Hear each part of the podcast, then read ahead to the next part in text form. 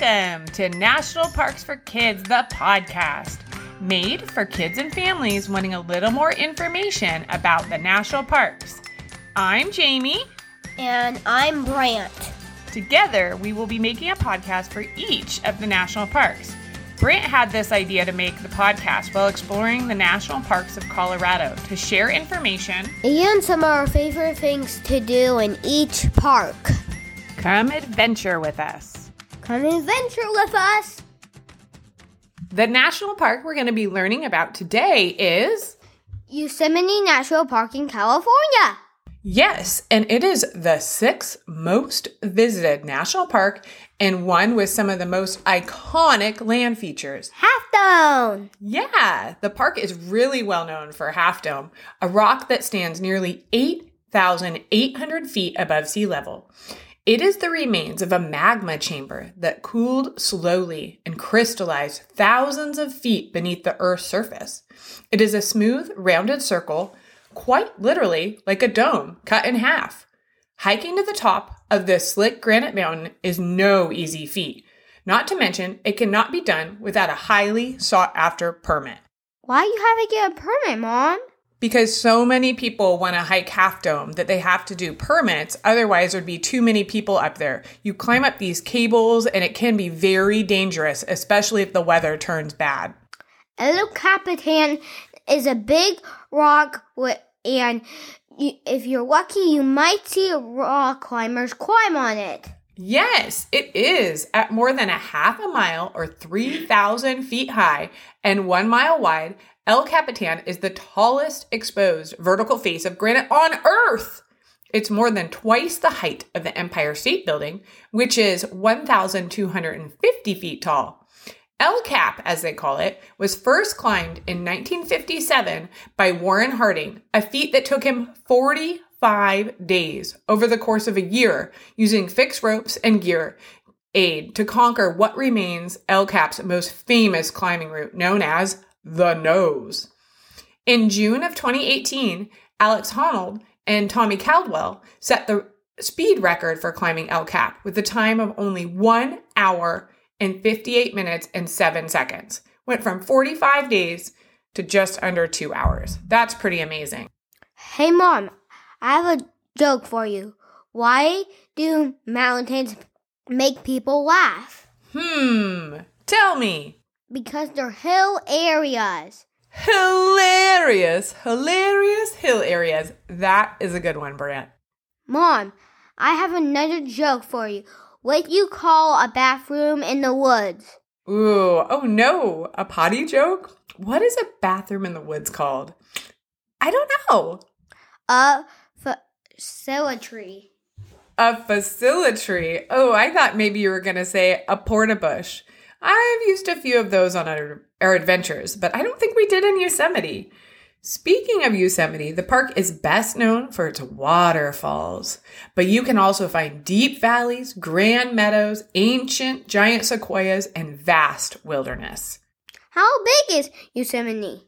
It is 747 956,000 square acres or 169 square miles, and 94% of the park is designated as wilderness.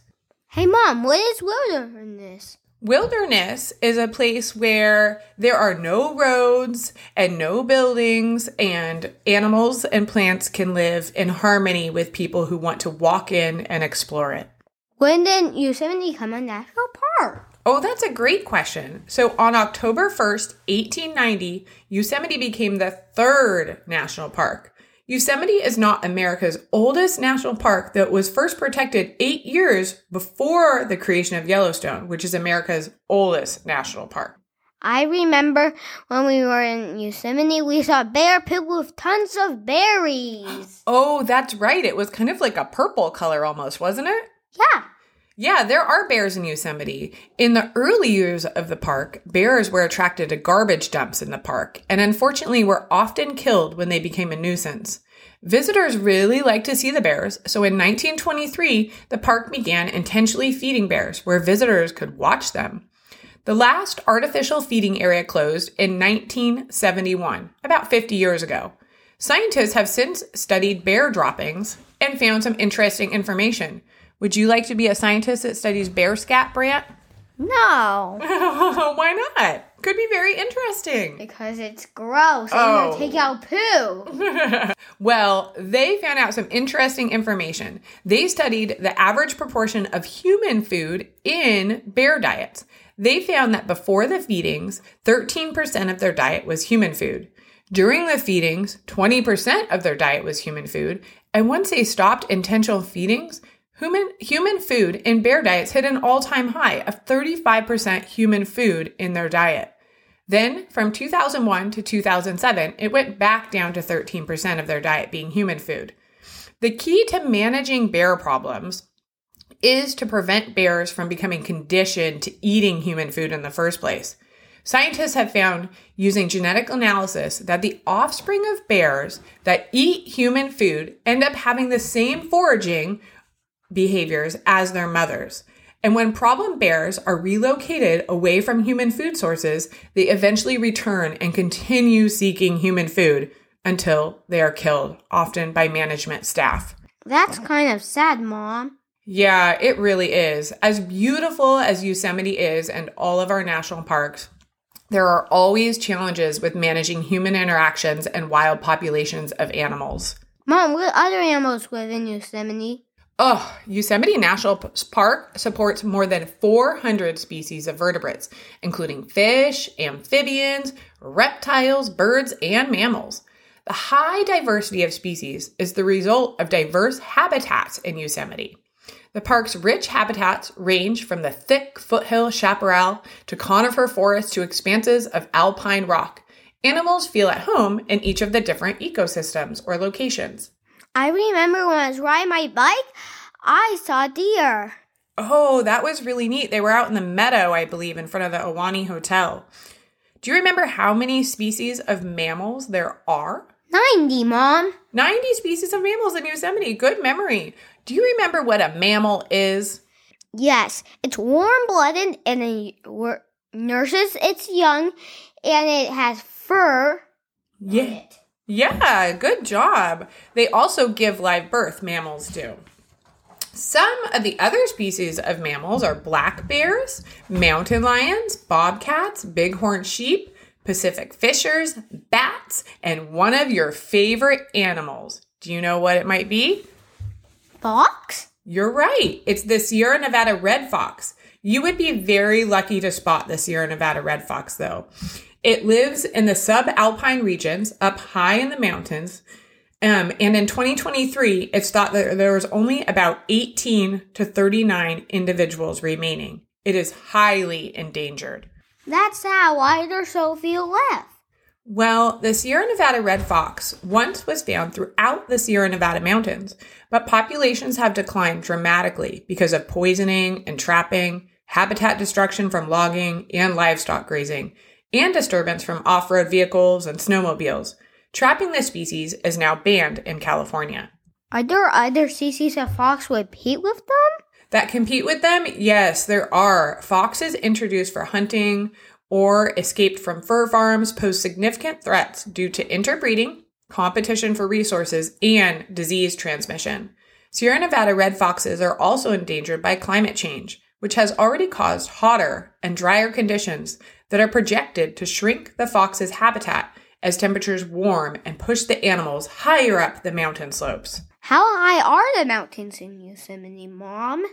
Mount Lyell is the highest point in Yosemite National Park at 13,114 feet, or 3,997 meters.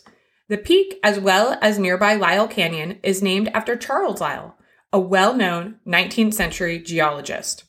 A geologist is somebody who studies rock. Yeah, Brant, do you know why geologists are considered studious? No?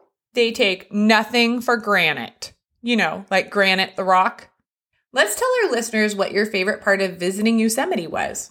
It was seeing the animals, biking uh, where the beautiful meadows are, and waterfalls, and seeing the animals.